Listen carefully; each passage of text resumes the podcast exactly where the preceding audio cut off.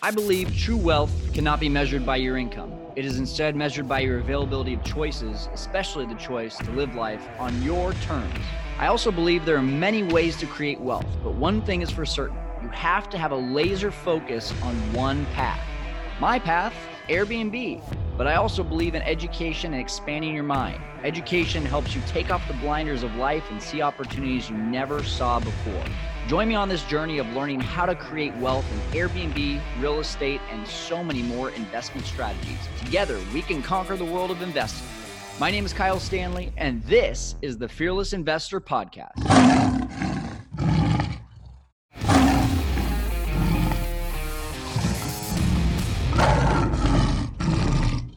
All right, TJ. So you've got a really cool story. Um, let's let's just start from the beginning. Um. You weren't even born in the U.S. You came to the U.S. Um, yeah. Take us back to before you even got started in your professional career. Yeah, yeah, man. Uh, you know, I, for me, I born in Nigeria. Um, Nigeria's home. I came here when I was eight years old, and with my four siblings. Uh, my mom raised us. Um, she's the she yeah she's amazing as she sounds. Yes, um, and and I was the first in my family to go to school, go to college, and graduate, and that wasn't necessarily easy. I kind of had to work my way through school, and um, and but for me, I've kind of always kind of had that entrepreneurship bug, but I never actually realized it because while I was in college, again, I had to kind of pay my own way through school. I worked I worked at Foot Action selling shoes, mm. and so but what I also did was I realized that they would have these crazy sales on apparel, right? Like Jordan and Nike apparel, especially like Jordan shorts. Back then, like the Jordan shorts went in like everything.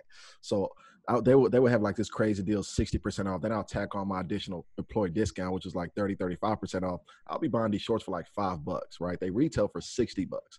So I would get as much. I would just clean the entire store. I would get as much as I could. And I would just walk into dorm rooms on campus. And I went to University of Houston, go Cougs, baby. um, I went to University of Houston. So I would walk into the dorm rooms with just two big bags. And um and I would just be selling the Jordan shorts. And I was selling for 25, but I bought them for five. They retail for 60. I was selling for, for 25. And so I did That's that.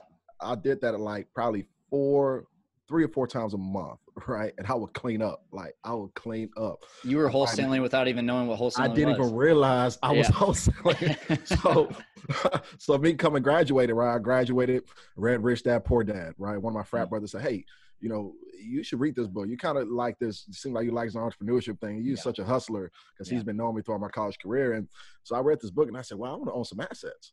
So I got into buying whole real estate investing because I wanted to own real estate. So I got in, I, I got into a, a, local real estate group that had that same focus within their strategy, which is buying hold, and I got locked in with them. And so then I started buying in real estate on the side. Right, I graduated work, working for oil and gas company which was great. I didn't hate my job. It just required a lot of my time. I was traveling quite a bit. I was out of town all the time. About 65% of the year, I was working offshore, working on the rigs, working as a subsea installations engineer.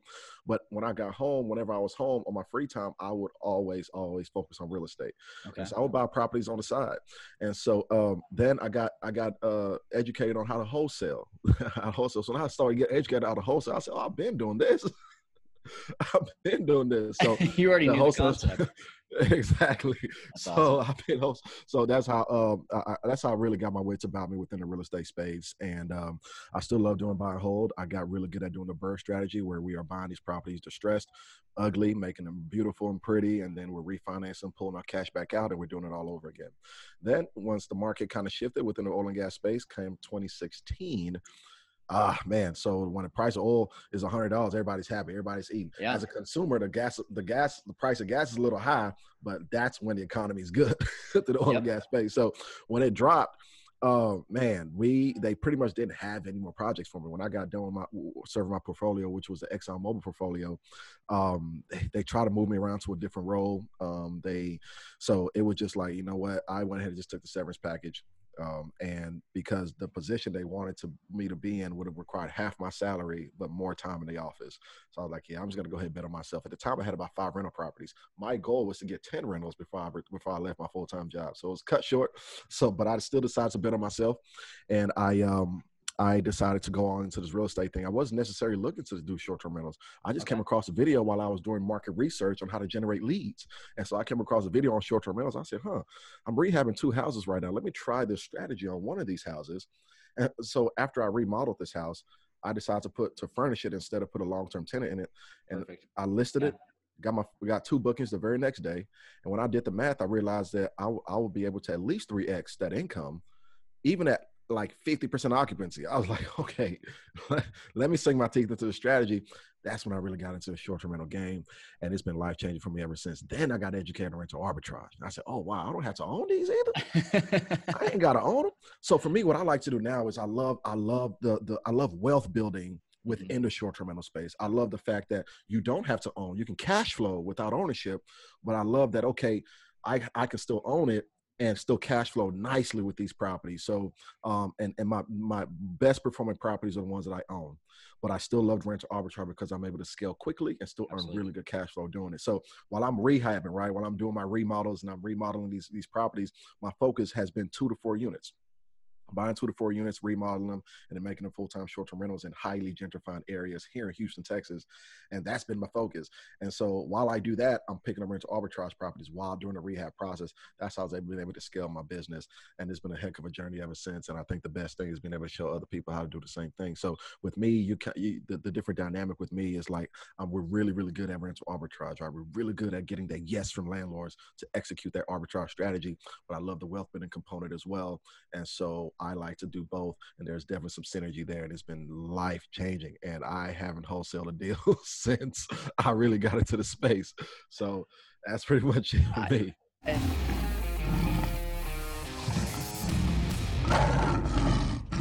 you have a, a great story. Um, just dominated in your space, and um, I'm really interested to talk about what you're doing now and and the exit that you took um, from your properties and uh, your business because I think that's going to be really special for our guests to hear today or our guests. Look at that. I'm in Airbnb mode. Our listeners to listen to today.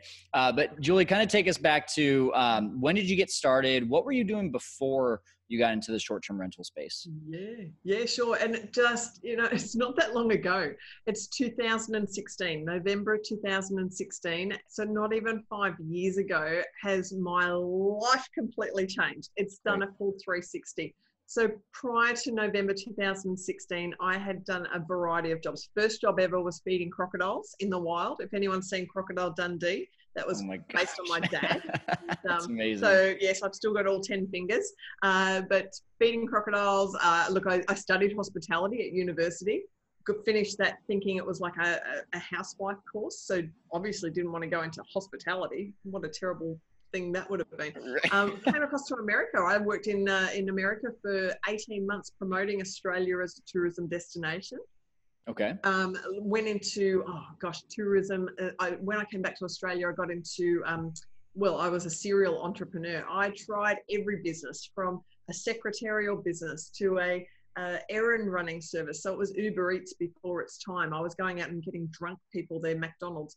Um, and then I uh, got into uh, advertising. Those old phone books that you would have seen at your grandma's house. Uh, I was selling advertising in phone books and did that for 10 years, which was super successful and a great corporate life.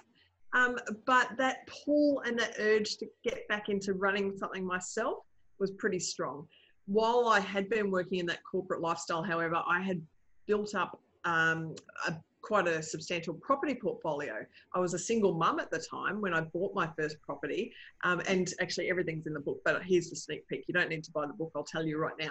Um, is that I built, built up all these properties. I had a portfolio of properties, but then I had a real love of real estate, so I decided to uh, get qualified. I became a real estate agent and.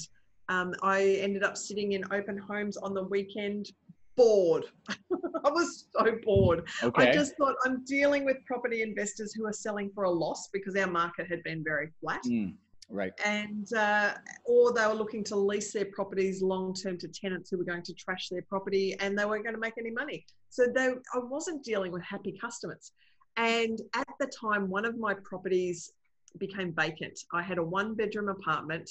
The tenant moved out. It was already furnished. So I thought, 2016, I thought, what's this Airbnb thing that they're all right. talking about? What is okay. the fuss about? So put on uh, the Wi-Fi, threw in some linen, filled up the fridge like it was a mini bar. I thought that's what you had to do to impress guests on Airbnb, right? So I had sodas, I had crisps, I had chocolates. I spoilt my first few cut my first few guests, um, which I realized I didn't need to do. I just needed to offer good service. Right. Uh, I went from making well cl- close to a thousand dollars a month was what I was clearing with my long-term tenant. I then went to two and a half thousand dollars a month with Airbnb, and wow. light bulbs went off. But it wasn't the business concept. I, Airbnb. I fell in love with Airbnb straight away. Love the guests. Love the whole process.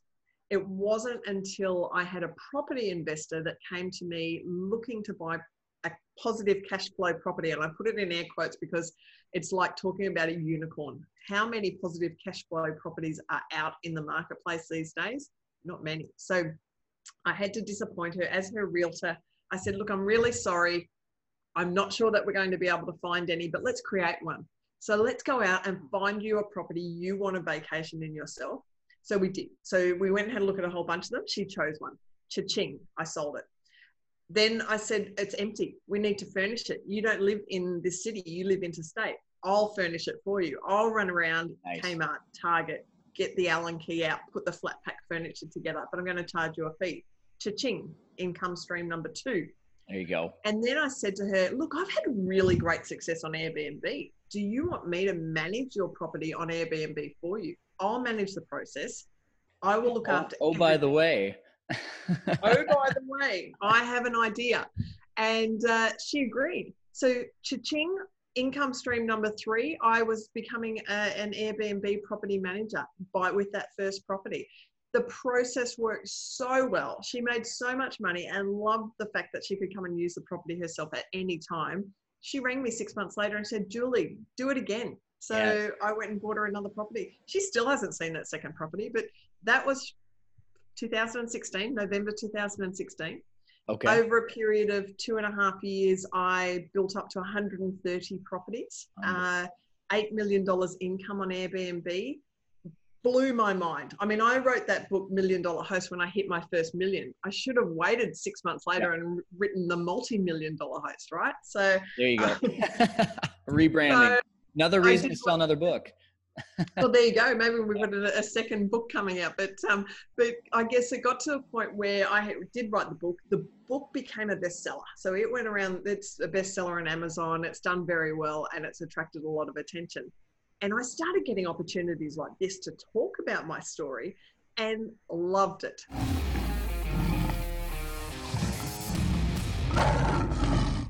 We had a conversation when we were in Arizona, and I could just see like how excited you were about Airbnb, and I see you posting a lot more on your Instagram now about Airbnb, and um, you you have the the Airbnb bug is what I call it. I once you get that bug, like you're just like, oh my gosh, how do I go get the next one? So, so for someone who used to have 50 rentals, I don't know how many you have now, but you know, and you you were doing the long term thing. Tell me why you got so excited about Airbnb being an, an older school thinker um, with longer term rentals. Absolutely. So, um, you know, I'm big into mentor and learning and networking. So, one of the guys who I, he, he's from Canada, actually, Quebec. And so I bought a deal from him like 12 years ago. It was his first wholesale deal. He knew nothing really about real estate. This was in uh, West Phoenix. And so that was about 12 years ago. And then about nine years ago, he hopped in into the short-term rentals.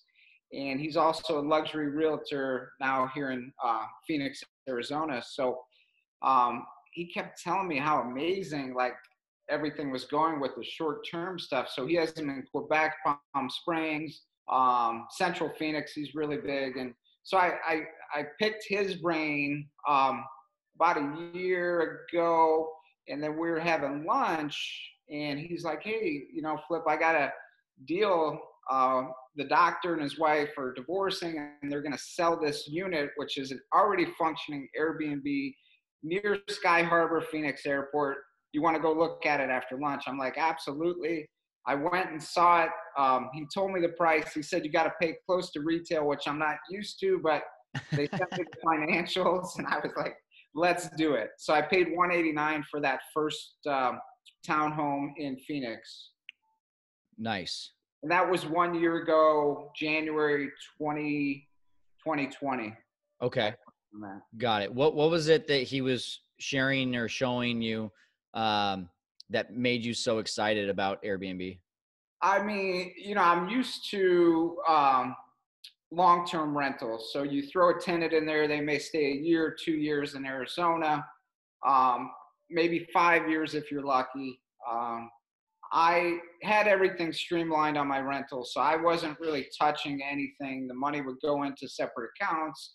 Everything, you know, third-party title agency would handle payments. But um, I mean, that unit in Phoenix, let's say, so you do a search yeah, I could get thirteen hundred bucks a month rent on there. Mm-hmm. But I mean, all right, my mortgage is nine hundred, a thousand, whatever, thousand, say for uh, HOA mortgage, everything. So I'm cash flowing three hundred. That's like nothing. Yeah. Yeah, compared to Airbnb, where you're now making 200 bucks, 220, 240 a day. Yeah. So, I mean, I don't know. I'm not that smart. So I'm, I mean, numbers are numbers, right? So I was like, holy cow, this is this real? Is yeah. this is this really gonna work? Um, so I got that first one and closed on it. Um, and like a week later, like I mentioned to you, we had our first guest, and I'm like, man, that's that's pretty sweet because it was already set up at Airbnb. All I did was buy a new couch, and it was ready to roll. Right, that's awesome. So you know, people ask me all the time okay, you know, how much more can I make with Airbnb than a regular rental? Um, you just threw out some numbers there. Would you say that compared to the maybe $300 you'd be doing as a long-term rental, is Airbnb 3xing that, 5xing that? Like what, what's the number at? Yeah, I was, when I, you know, I'm big into the numbers. So I, I'm seeing about 3x right now. And that's, I'm pretty conservative and that's yeah. conservative numbers. Yeah. So it'll be interesting to go through this whole year with some new Airbnbs, that first one, um, and kind of really see where the numbers lie. Um, but I mean, that to get those emails, wake up, yeah, you got fourteen hundred bucks in your account. I mean, it's pretty pretty sweet. It's pretty awesome, isn't it? I mean, to me, the word that comes to mind, flip, is acceleration. Uh, yeah. Hundred percent. Yeah. It just when you know, and, and I think going back to when I first was getting into Airbnb, and I was around a lot of investors who were you know bragging about 200 300 dollars per month at 20 30 40 places um, i was like holy cow you know i'm doing like three airbnbs at this point and making $3000 a month it's taking these guys like 10 12 places to do that and i'm doing it with three and um, and I think you know it, it's the acceleration is just so exciting to see, wouldn't you say? I agree, Kyle. It seems like the antiquated way is to buy a home, sit on it, let it appreciate, get two, three hundred dollars. I mean, to me, that's old school. Like yeah. it's like I'm, I'm, I don't know if I'm missing something or what because it's, it's, it's freaking amazing. And so I got a goal of four years to have. Uh, 32 Airbnbs uh, the next four years. And I mean, the math is insane what you're cash flowing every month.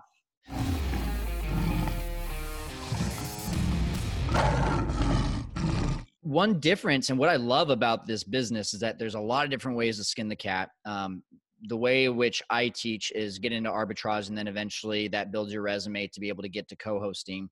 Uh, but you actually went straight into co-hosting after seeing success with one property. Um, so I would say, I actually I would ask if someone is sitting here and saying, you know, I don't have enough money to even furnish my own place, even if I got it as arbitrage and not even owning it. And so that's really difficult for me to wrap my mind around how to be able to talk to a, a landlord or a homeowner about how I can do this for them if I've never done it for anyone else. Um, what what advice would you give that person? So, what I tell people is, first off, start with family and friends because yeah. business is all people do business with people that they know, like, and trust. Okay, so start with them first. first off, you got to get educated. Nobody's just going to give you a property just because you present them an idea. They have to feel comfortable that you know what you're actually talking about. If you don't, you're not going to get the deal. So, you know, take Kyle's free course, like listen to the podcasts. I'll plug my podcast at the end. Like, get a mentor and leverage your mentor's credibility, right? So, like my students, they all throw my mug on their websites as their board of advisors. So they can leverage my credibility for their portfolio. Yeah. Right. So, first step is getting educated, whether it's free content, paid content, whatever. You need to learn the business. Then start with your inner circle first and then do the cold outreach. Yeah. I I love that. That's that's exactly what I say too. I and and I learned that just like to me you probably learned that before you ever got into Airbnb from a different job. I, I did the same thing. I feel like there was so many different things that helped me to be able to learn these skills so that when Airbnb came around, I was able to then use those skills. What what kinds of things did you develop? I mean, did you develop a lot of these things because of Airbnb being the business, or did you have a lot of these skills already? I think I developed a lot of them when I got in, mm, right? And that's awesome. I mean, I was I was an accountant. I was not good with presentations or sales, but I joined Toastmasters. I joined a BNI group. I learned how to pitch and present and get comfortable speaking in front of people. And I put in a lot of reps. Like it sounds like you know everything is smooth sailing, but you get you got to put in the work to master your craft if you if you really want to take it to the next level. And I didn't know anybody in real estate. Like my parents weren't real estate investors. I didn't know any friends in real estate. So I just said, okay, how can I get around real estate investors and build some trust? Right. So it was just leveraging like meetups or online meetups or bigger pockets or any resources where real estate investors congregated and then educate them on this opportunity. And if I gave good value, it built trust with them. And I didn't ask for anything in return initially, but then it was like, okay, then they'd want to work with me. Awesome. I love it. I love it. Okay. So the boutique hotel really has my interest. I want to know more about that deal. Can you take us back to how you got it, how you set it up, the, the whole nine yards? Yeah. So going back to what we talked about referrals. So one of my clients on the short term rental side is a developer. And he brought this deal to me and he said, Hey, man, would your systems work at scale with this boutique hotel?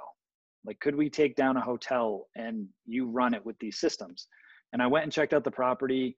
It was really run down when we bought it, but it was unbelievable location. Like one of two oceanfront hotels in this coastal town just wow. north of Boston. So we're literally oceanfront, nice. like right across from the beach.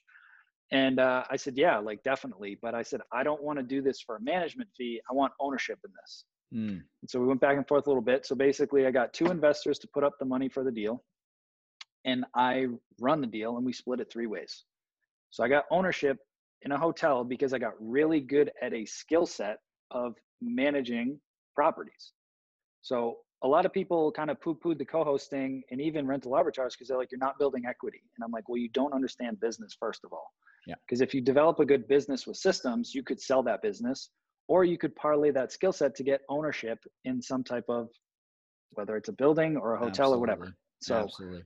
Um, we found that one. My partners found that one. Put that deal together. We actually got seller financing on it, um, so we didn't have to put as much down. We put a bunch of money into the renovation, and we doubled the value of that property in seven months. Wow! By implementing these systems, so there's no front desk. It's all contactless, just like the short-term rentals.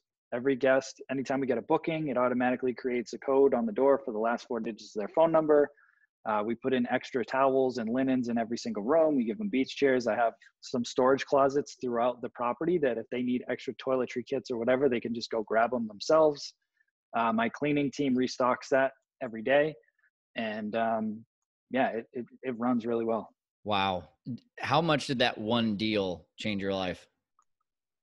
Oh, I mean, it was, it was a game changer. I mean, yeah. I, I, I put in my notice when I knew that we were getting that deal because I knew I wasn't going to be able to continue doing my full time job and learn how to take on a full time, like take on a hotel. Right. So that was kind of the jumping point for me where I was still balancing it because, as you know, if you have the right systems, this thing can, you know, kind of go along at a couple hours a week, a few hours a week max, like with the right system. So I was still working a full time job. And then when we got this, I'm like, all right, this is the jump point. This is the big opportunity. And I left. Awesome. So for someone like yourself that, you know, has a number of different properties spanning over four or five states, um, do you find there to be much of a difference in managing one hotel, which I think you said has 13 units? Is that right? Yeah. Yeah. So 13 units all in one place um, versus, you know, 20 plus units in four to five different states. How much of a difference or how much of a convenience is it to have all those in one place? Uh, I would say it's definitely easier for Yeah. sure. Um, I will say from a a hotel standpoint, I think you generate more cash flow from. If I looked at one room versus one short-term rental, you'll generate more cash flow on that short-term rental. But from an equity and wealth standpoint, it's not even close. Right. Like if you think of it, you know, we created seven figures of equity in seven months with that hotel. Like Unbelievable. it's no joke. Like it, it, it can happen very quickly on the equity side, and it's still cash flow as well. But if I make a thousand to two thousand dollars a month per short-term rental, I'm not doing that per hotel room. If that makes Right. sense, right. right? Absolutely. Um, so it has its pros and its cons. But yes, if you there's pros and cons to both. The real work is in building your team, right? So once you have a good team, it's super easy to scale. Yeah. When you're when I started, it was like, okay, I got two units here, I got two units there, I got two units over here. So I was building a lot of teams, which is the legwork. If I decide to scale in any of those markets now, I can. Now I've kind of lasered my focus in on more of these boutique hotels. Um, but yeah, having them geographically close is definitely easier. But you don't want to get sloppy because a lot of people like to have it close, but then they're the ones going over there to fix the toilets and do everything else. Like you got to be disciplined to say, no, I own this business. Yeah. I'll have a contractor go over there and spend that money instead of me doing it or me doing the cleanings. Like that's not a business, that's a job.